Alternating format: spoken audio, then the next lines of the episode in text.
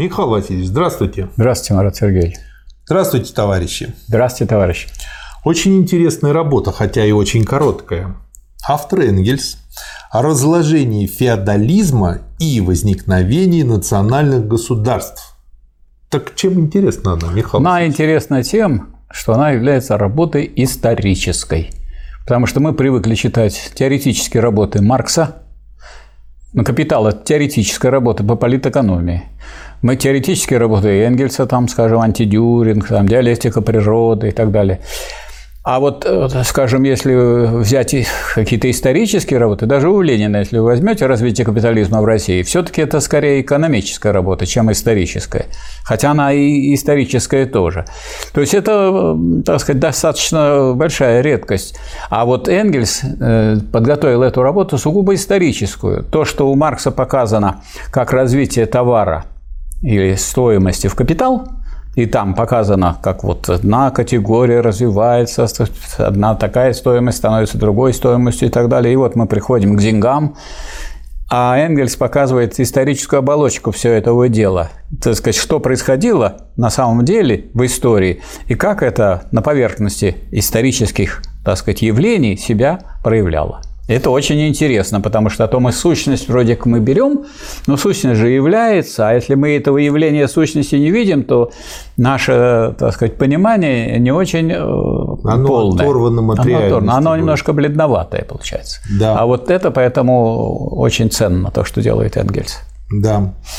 И он начинает словами «В то время как неистовые битвы господствующего феодального дворянства заполняли Средневековье своим шумом, незаметная работа угнетенных классов подрывала феодальную систему во всей Западной Европе, создавала условия, в которых феодалу оставалось все меньше и меньше места – за этими стенами и рвами, которые вот, э, и города, которые были выстроены, развилось средневековое ремесло. Правда, достаточное, пропитанное бюргерски цеховым духом и ограниченностью. Накоплялись первые капиталы, возникла потребность в торговых сношениях городов друг с другом и с остальным миром, а вместе с потребностью в торговых сношениях постепенно создавались также и средства для их защиты. То есть очень он хорошо показывает все течение, все а, обосновывается. Очень здорово. И дальше. В 15 веке городские бюргеры стали уже более необходимы обществу, чем феодальное дворянство. Почему, Михаил Васильевич? Потому что вот эта вот подспудная работа, шла, шла, шла, и вдруг это совершенно не, так сказать, появилась, само собой, сила появилась. Такая сила, которая, экономическая, которая стала превышать силу феодалов. Хотя феодалы господствовали, они господствовали где? В государстве. А в обществе что происходило? И тут вот Энгельс, и тут, и дальше показывает, что ну, в общем-то, производство рабовладельческое было, как известно, не производством для для денег, не производством стоимости, угу. но деньги уже были. Угу. То есть часть продуктов, созданных рабами, шла не рабовладельцу, а на обмен в том числе на обмен, так сказать, с далекими государствами в далеких краях. При э, уже феодальном обществе это дальше расширялось. И вот э, все время накапливались деньги, и все время расширялся этот обмен, и все этот процесс был незаметным. И вдруг оказалось, что в руках у этого нового класса, у класса буржуазии, который особенно... Они как бы постепенно накопили, накопили... Накопили богатство. И это богатство стало, и возможности, они стали такими, что уже может попробовать себя этот класс с точки зрения того, может ли он стать господствующим. И то есть приближалось тогда дело буржуазной революции. Но это вот как здесь показывает Энгельс, не видно тут ничего революционного. Просто строятся города, строятся заводы, строятся ремесленные какие-то предприятия, развивают, капитал накапливается – причем это именно капитал. Почему? Потому что нанимаются рабочие. Эти рабочие приходят из бывших крестьян, они ремесленники отдельные, это мелкие буржуа могут быть. Потом они соединяются и так далее. То есть вот, ну, это может изобразить только тот человек, который является историком. И вот, вот, вот такое историческое описание дает Энгельс, которое как бы поет, дает возможность в свете увидеть, как вот это происхождение капитализма.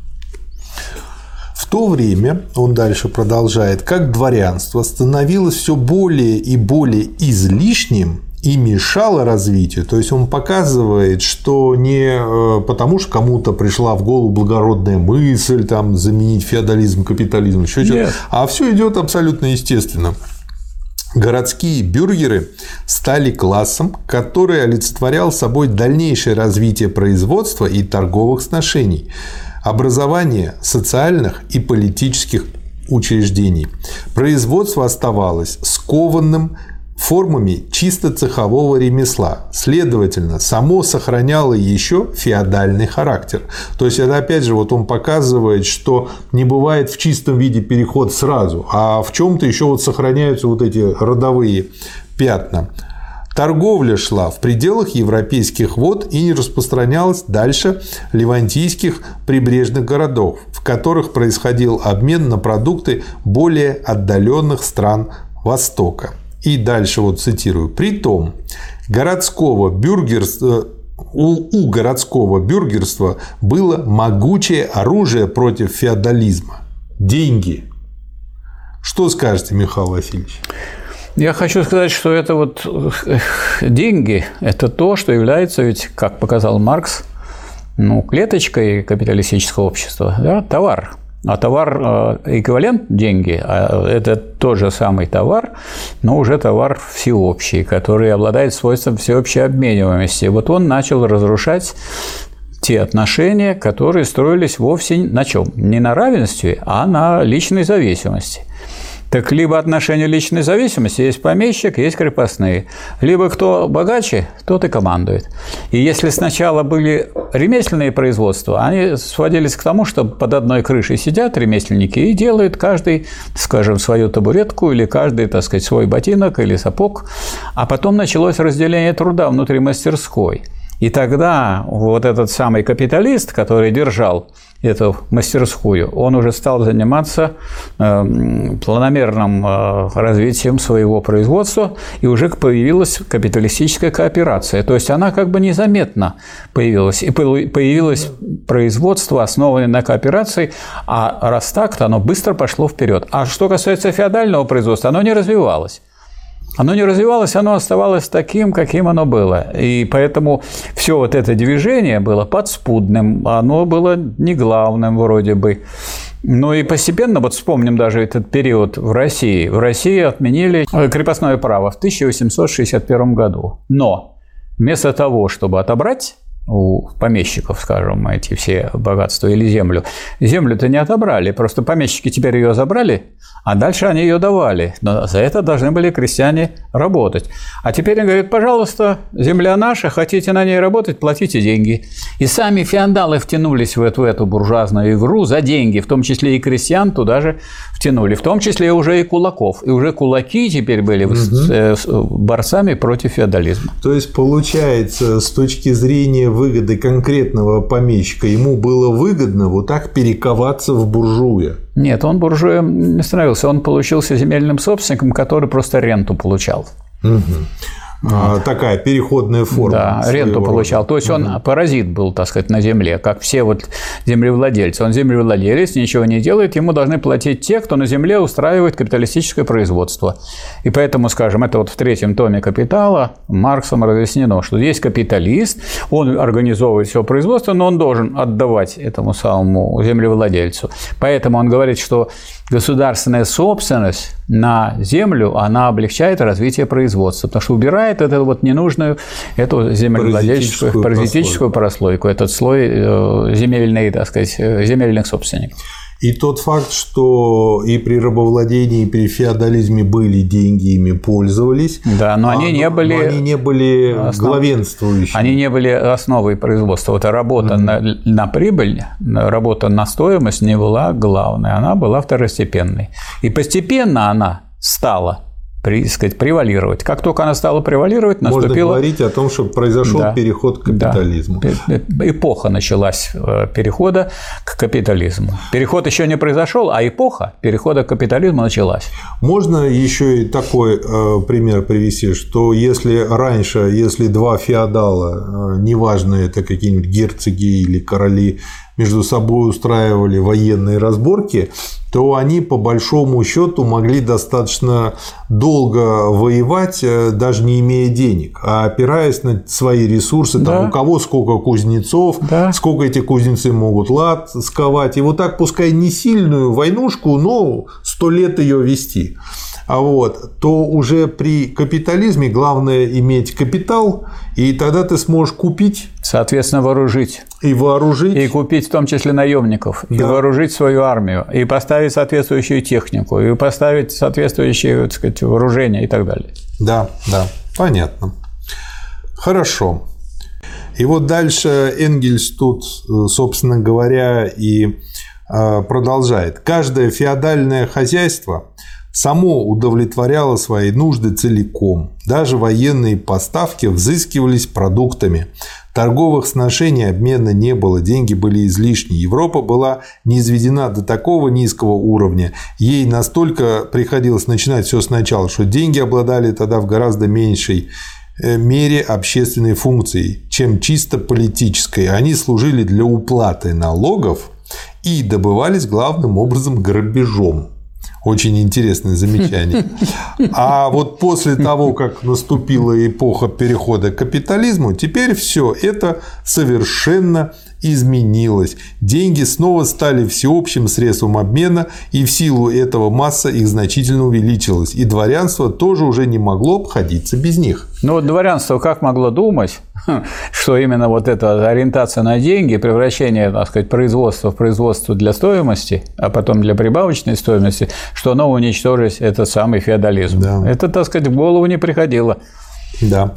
А так как у него очень мало или даже вовсе ничего не было для продажи, ну, так как они не занимались товарным э, производством, и так как грабить теперь стало тоже не очень-то легко, то ему приходилось решаться брать взаймы у городского ростовщика. И вот постепенно дворяне сами вошли в кабалу к этим бюргерам, по сути да. дела.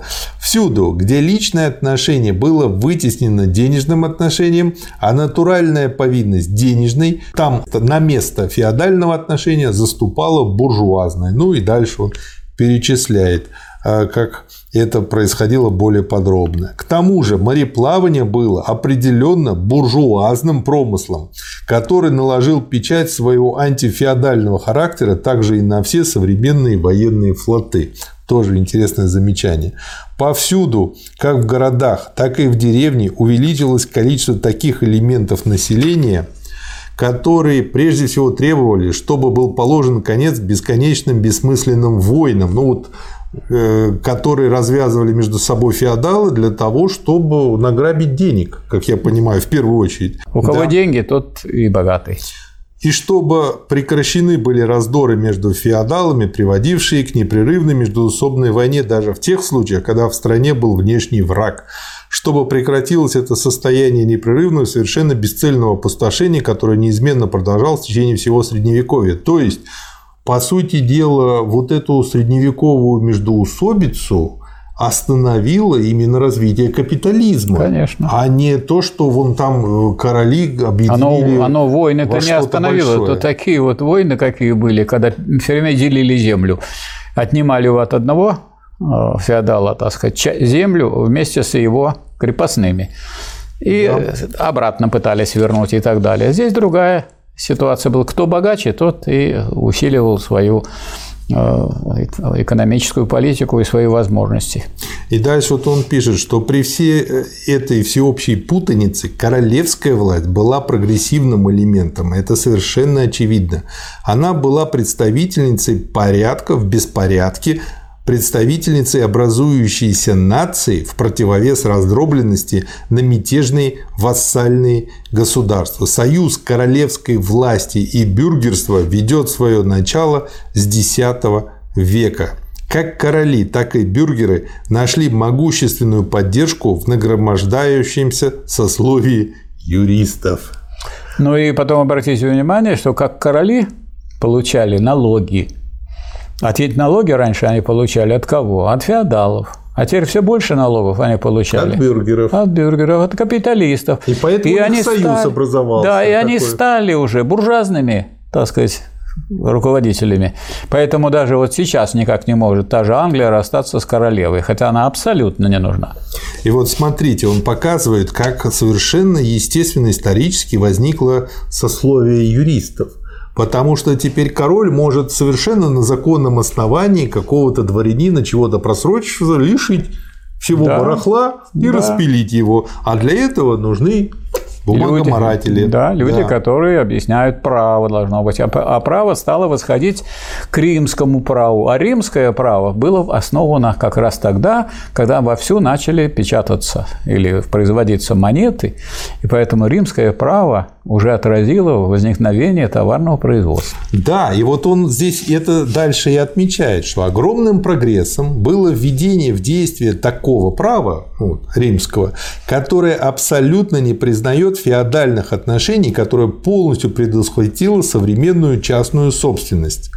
Дворянство на все это э, несмотря на все это, его поддерживало то обстоятельство, что за ним до сих пор сохранялась монополия в военном деле. Это то, что поддерживало дворянство. Что без него невозможно было вести войны, невозможно было давать сражения. Это тоже должно было измениться. Надо было сделать Последний шаг, чтобы показать феодальному дворянству, что наступил конец периоду его господства в обществе и в государстве, что в нем не нуждаются больше даже и на поле битвы в качестве рыцарей.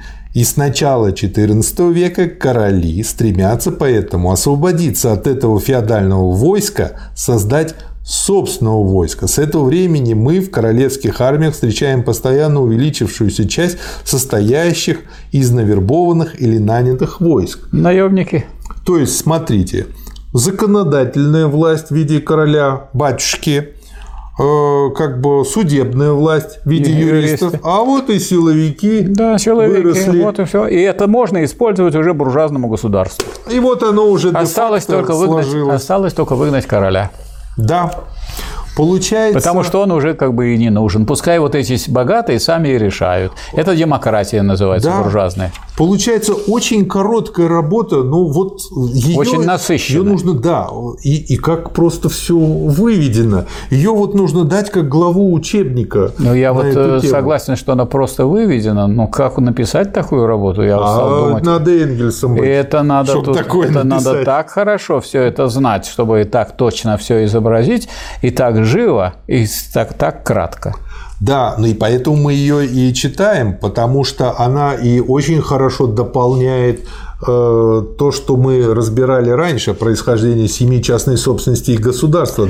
Она показывает, как дальше это государство да. развивается. Она даже буржуазно. показывает, что вот мы берем основные работы Маркса, Энгельса, но это не значит, что если вы возьмете не основные работы, что там вы не найдете каких-нибудь сокровищ. Вы найдете Найдем. там и в других. Поэтому на самом деле ну, мы берем как бы основную нить которая потом запечатлена Э, в работах уже э, Ленина, Сталина. Это основная такая линия. Но если мы хотим, так сказать, более подробно видеть историю вопроса, тогда надо обратиться к вот таким работам Маркса и И это и позволяет и лучше потом понять Ленина. Да, конечно. Поэтому то, что вроде бы мы идем немножко задом наперед от Ленина к Энгельсу, но мы как бы сначала изучили явление в виде ствола, дерева и кроны. Мы углубляем, мы углубляем. Теперь мы смотрим на корни. Мы углубляем углубляемся в сущность, как да. нас и учили. Наука да. должна углубляться в сущность. А сущность себя проявила наиболее ярко уже э, при Ленине, там, при Сталине и так далее. Поэтому,